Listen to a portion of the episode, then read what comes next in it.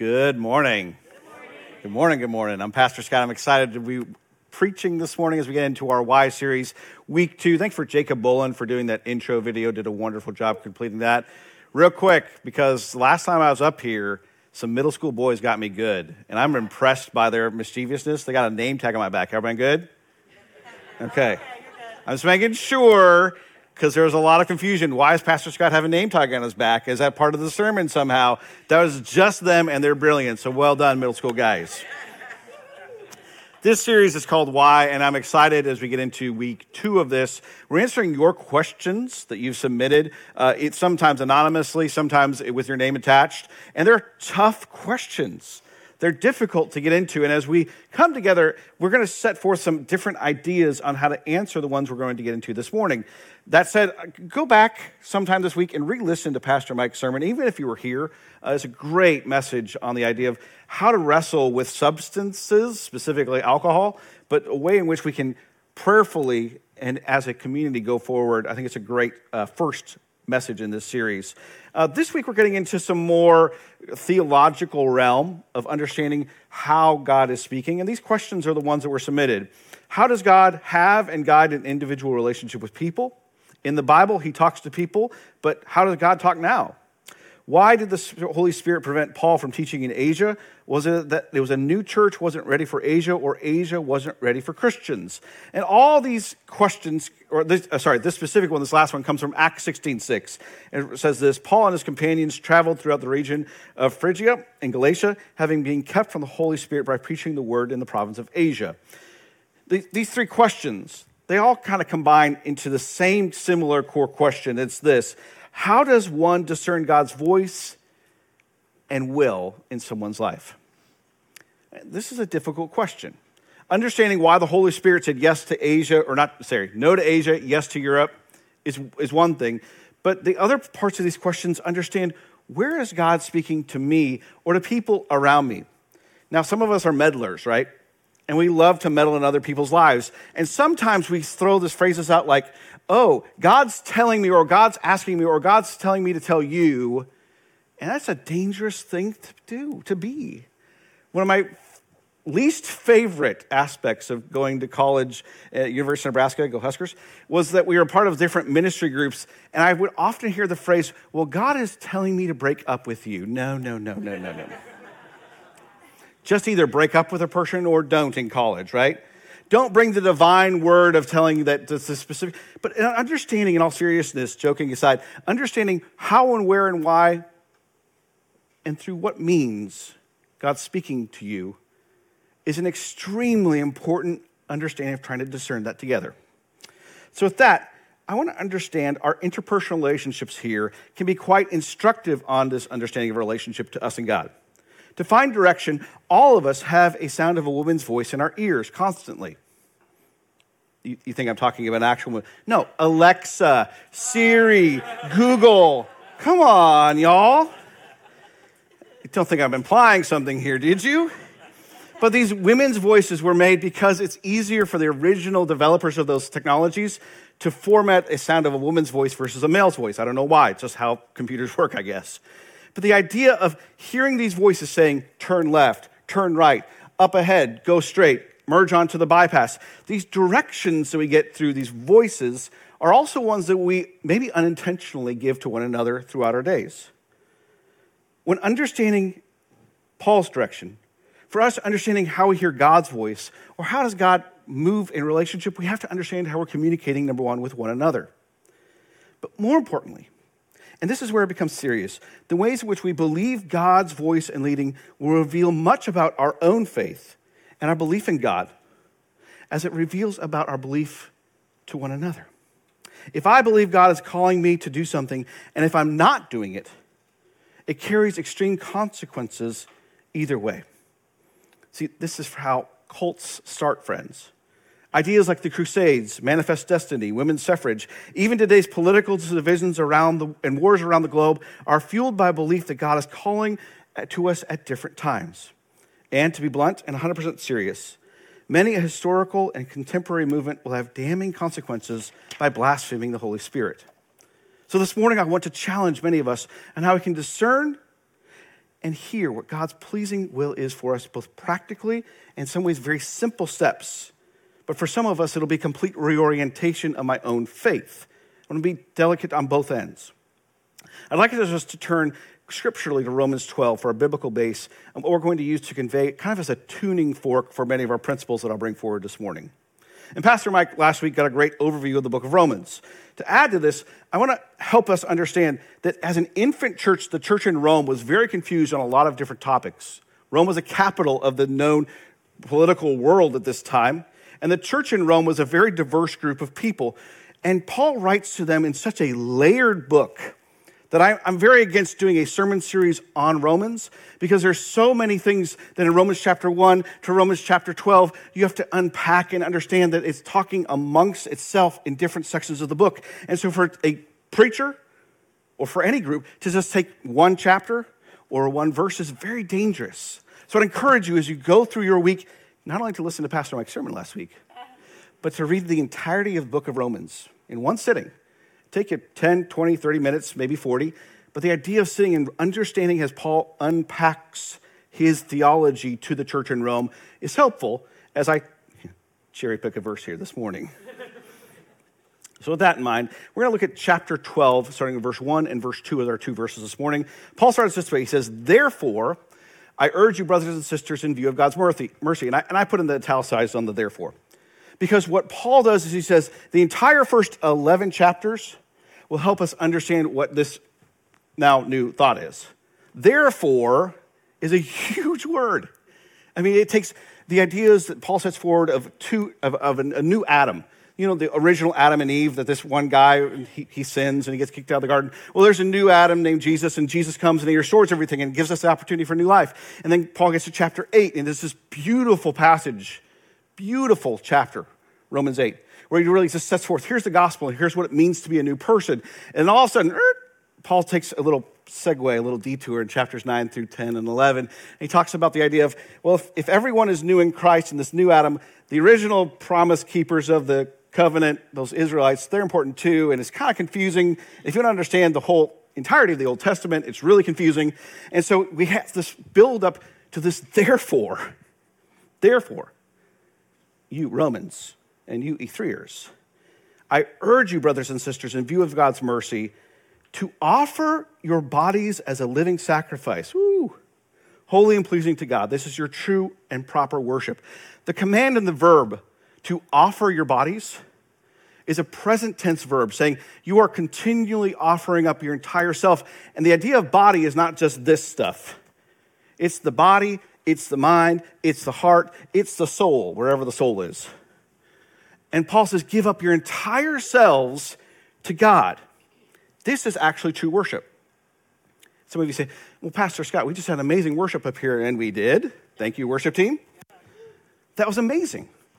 Worship here week in, week out is amazing. But, friends, Paul says it's not just for 25 minutes on a Sunday, or when you have your radio station tuned to K Love, or when you're having a moment in the car. It's constantly offering up your entire self as true and proper worship. And he continues, verse 2 Do not conform to the pattern of this world, but be transformed by the renewing of your mind. Then you'll be able to test and approve what God's will is, his good, pleasing, and perfect will. We see this both a negative and a positive that Paul gives in back to back phrases. The first one do not conform to the pattern of this world. He's saying, stop looking around saying that somehow the world's going to give you what you need. No, no, no, no, no, no. Culture is not okay in the Roman time. And obviously, today in 2023 is perfect, right? There's nothing dividing us, right? First of all, it's 2024. Oh, it's 2024. Thank you, Lindsay. That's why we have two gatherings, so I can make sure I do this right. 2024, thank you, Lindsay. In 2024, there's nothing dividing us. Yes. 2023, very bad. 2024, perfect, idyllic. No, no, no. Paul's saying, what, do not conform to this pattern. And the idea of a pattern is, is what a blacksmith do, is pouring in the, the metal and it softens, and there's this pattern in which it's going to form into. I always think of swords because I'm a guy and I love swords as a kid. This idea of like a sword being melted into this pattern, where if you have a bad pattern, it's going to be a bad overall mold. He says, no, just throw away all of them. And on the positive side, the second half of the verse, transformed by the renewing of your mind. That's clear. How, how, how do I renew my mind? Well, it's partly chapters 1 through 9 and then 9, 10, and 11. You know, those, those are okay too. But then chapter 12, he says all of that. But it's more of a sense of being testing out your paths of where God is leading, what his good and perfect will is. And so that's what I want to spend this morning understanding that it's a both and. The pattern of this world, we have to discern what's just a bad mold, what's good, what can we hold on to, and then also renewing our minds and understanding in Paul's day and age what that may mean. See, for Paul, these ancient Romans struggled with things like dietary restrictions, as we heard last week. They struggled with temple worship of false gods. Most of us in our daily commutes don't go by a temple where people are actively worshiping false deities. Paul's day, extreme economic division of wealthy and poverty. We don't have that today, right? Threats from an outside empire and outside barbarians, and even to an empire that seemed to bring peace, but it's a false peace. And so people would pledge this great allegiance in terms of their religious faith to an empire that brought prosperity. We don't do that. And the concept of what is holy and what is not holy. The first church in Paul's day was constantly reinventing and reorienting itself.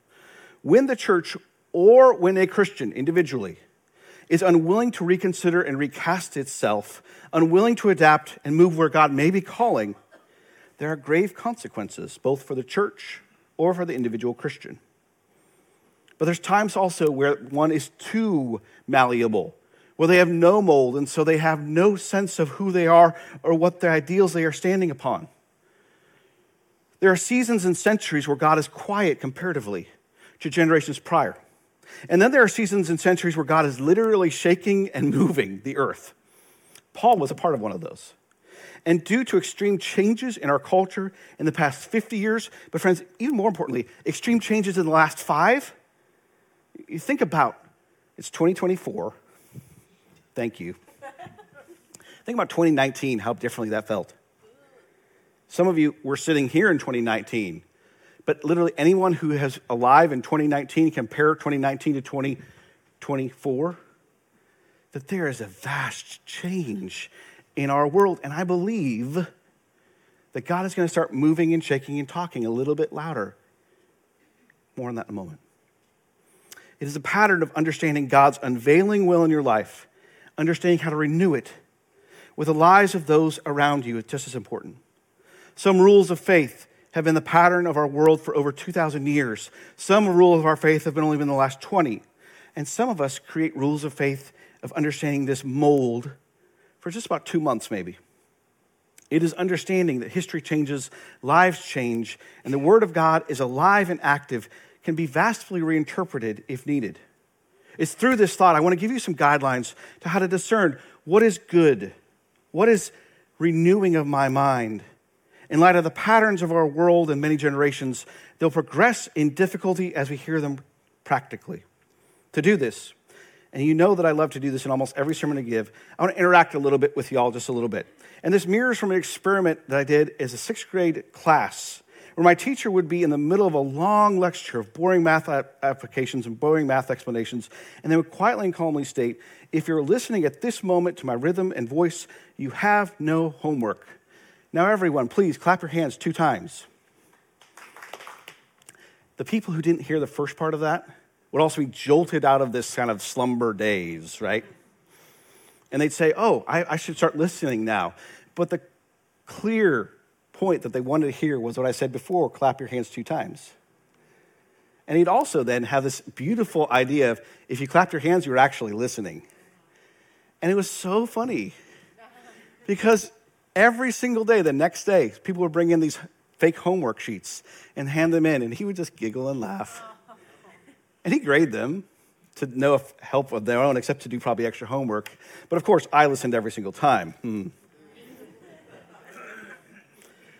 So it's in this view and in this, in this understanding, I'm going to give the first of three different ideas of how to discern what is God's will in my life. Number one, it is hard to listen. It's hard to listen, but God is still speaking. If you don't believe me, talk to someone who's on a missionary trip to places like India or China. I mean, God is actively speaking in places like that. I just got back from Uganda just a little bit over a month ago. God is actively speaking very loudly in places there.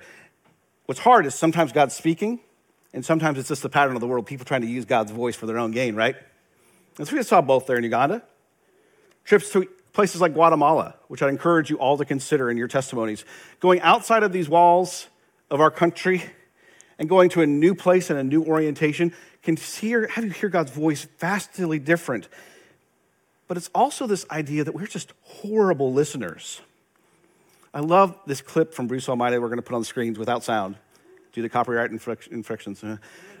but this clip here, Bruce is driving and he's saying, God, speak to me. If you're still out there, speak to me. Very early on in the movie, he just lost his promotion and he's in this horrible torment thing. My whole life is ruined. Just speak to me, God. And as you watch these images come on the screen, you can see, hey, God's speaking according to the director of the movie, in very, very subtle, but also very profound ways. And as a viewer of the movie, it's almost funny, but a little bit also sad.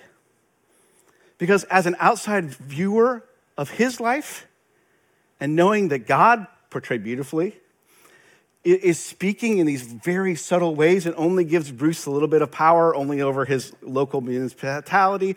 This idea of God is working in his life is happening to each and every one of us in this room, right? And it's what's difficult is that in every moment of my life in 2024, I'm constantly needing some sort of sound, some sort of noise, some sort of background information. Even in this room right now, if I stop speaking, you still hear some white noise. Ready? Only in profound moments where we can find a space where there is literally no sound is sometimes where God is speaking to us and we just drown him out. Oftentimes, I drown out God's voice when it's something I don't want to do. Because when people say, God's not speaking in my life, well, God's probably telling you something you don't want to do.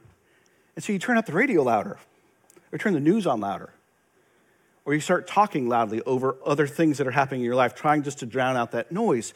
Friends, it is hard to listen. But sometimes we need to take that moment and find a quiet space just to hear from God. Sometimes that means a different posture, a different style of prayer, a totally different space and rhythm. But sometimes we have to do the same practice over and over and over. Many people in my age range had this thing in church in the 90s called a quiet time. I love quiet times. But sometimes a quiet time can be just a rote and almost this, this monotonous time where I'm doing the same Bible verse.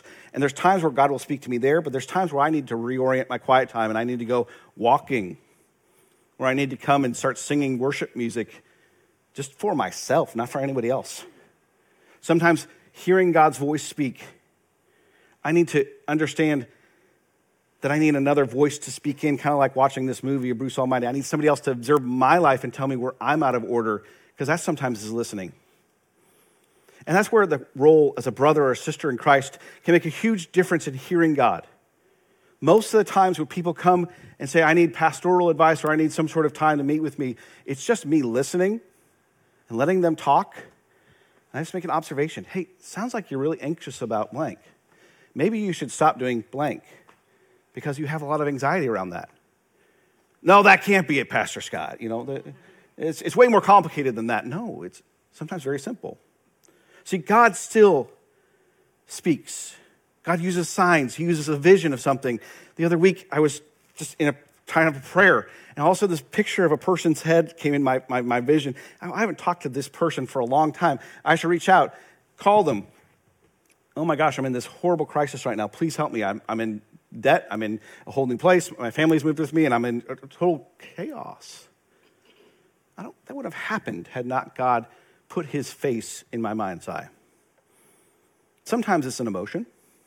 Sometimes God calls us to an action. I love those stories where inexplicably you're moved to pick up a gallon of milk, and inexplicably you run into somebody who is on their last meal and they just, gallon of milk? That's where God picked it up and told me to do that. There's all those stories out there.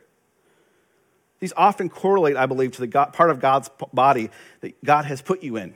See, if you're a part of Jesus' body, his eyes, you can see things better. If your ears, you can hear things better sometimes. If your mouth, sometimes you speak the right words. And it all comes back into this next section of Romans that follows what we studied in Romans chapter 12, verse 3 and through 8. It's beautiful that God has placed us in all these places where sometimes we can hear or see or think or sense that God is moving us in a way where we fit in Christ's body perfectly. Which relates us to the second point I want to make in discerning what God's will is. Number two, you are not the most important person in God's story. I'm sorry. I'm sorry. We are all cells in Christ's body, but we are not the only cell. When we are tempted to become that, and I use this analogy without any joke and understand the seriousness of this comparison, when we think we're the only cell in Christ's body, we become cancerous. Cancer does not care about any other cell. Cancer only cares about itself and its ability to be the most important thing, so it destroys. But for those who care about where God is leading, we have a humility about us. I love verse 3 in Romans 12. For by grace given me, I say to every one of you, do not think of yourself more highly than you ought, but rather think of yourself with sober judgment, in accordance with the faith God has distributed each of you. The error of the last season of the church is that God somehow chose you. And this jives with the Gen X and millennial speak that many of us heard. You are special. You can be president. Statistically, not everyone can be president.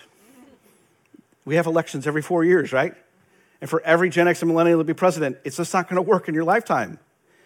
Now, God rejoices in every single person who follows. And we should continue to embrace that side of it, but we have to stop ourselves we think that I'm the number one person in God's story, that somehow God made me super duper special and everyone else is just, eh. Which leads us to number three.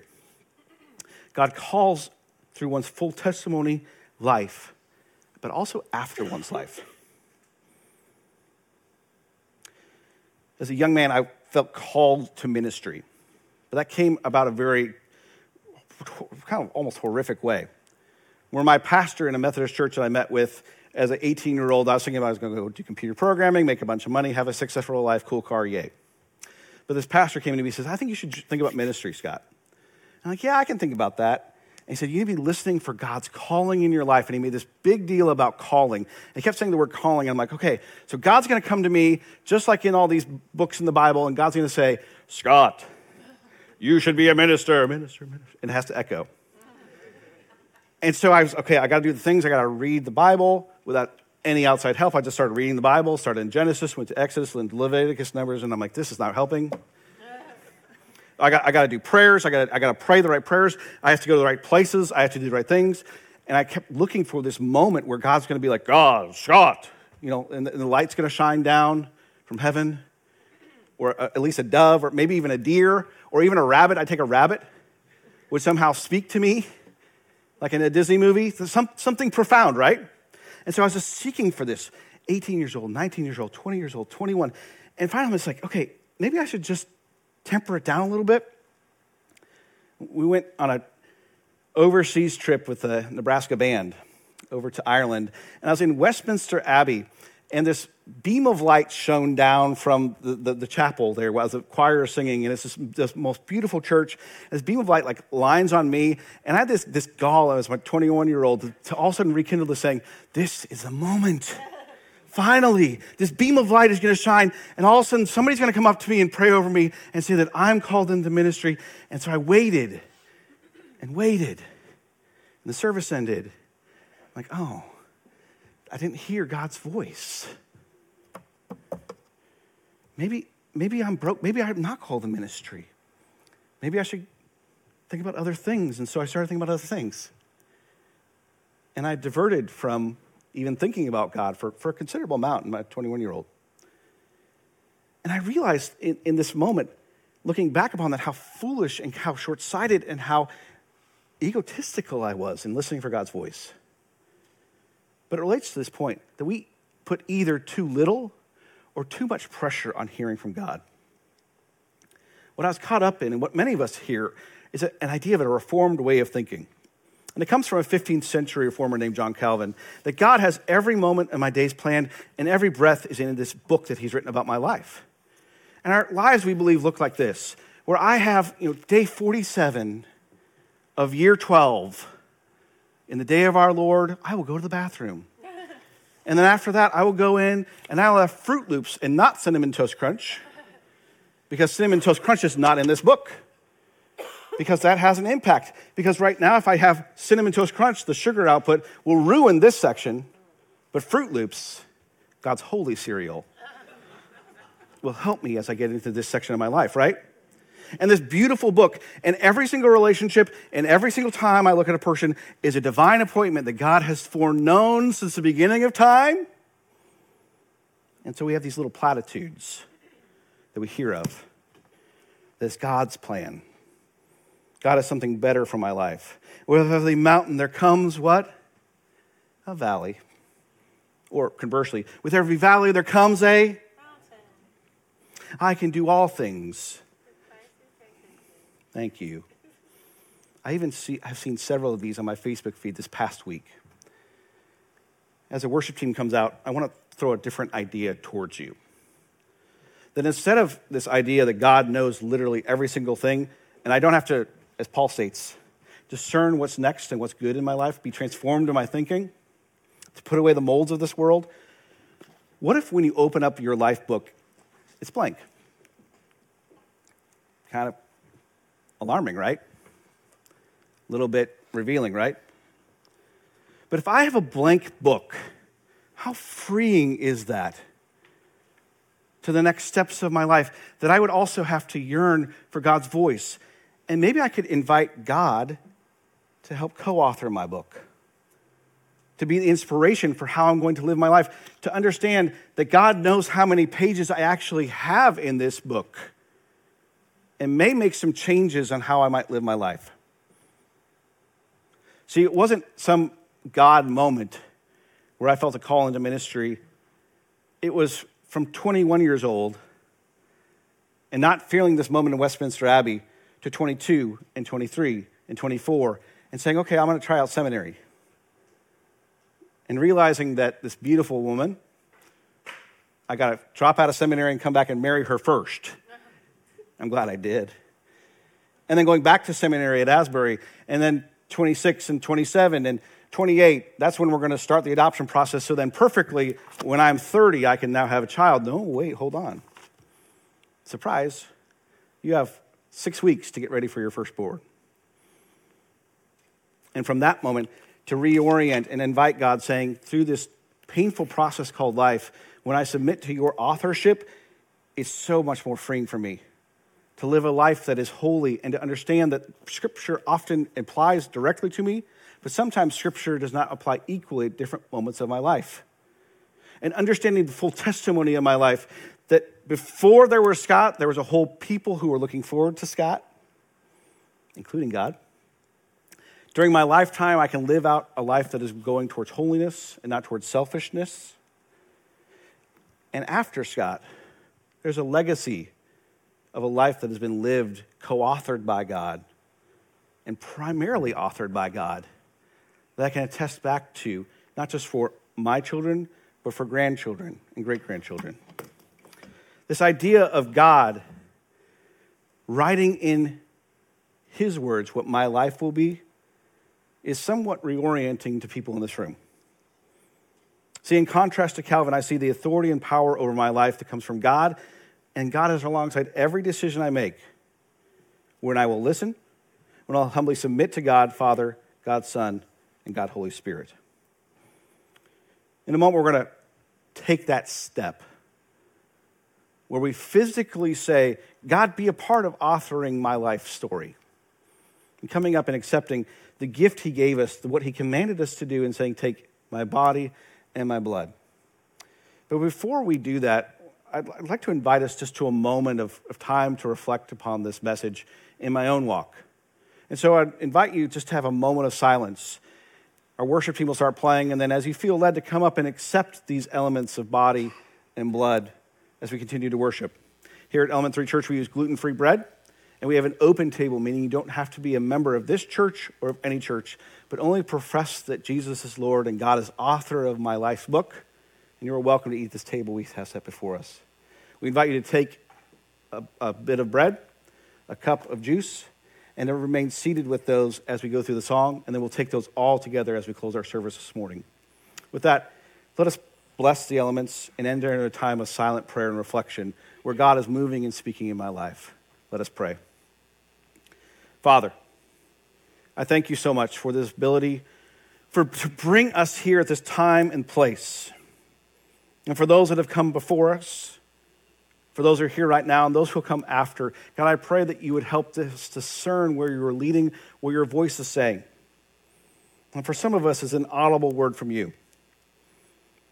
It's maybe even hearing our name spoken from you for the very first time. That's what we need to hear. For some, it's an understanding of an image, a smell,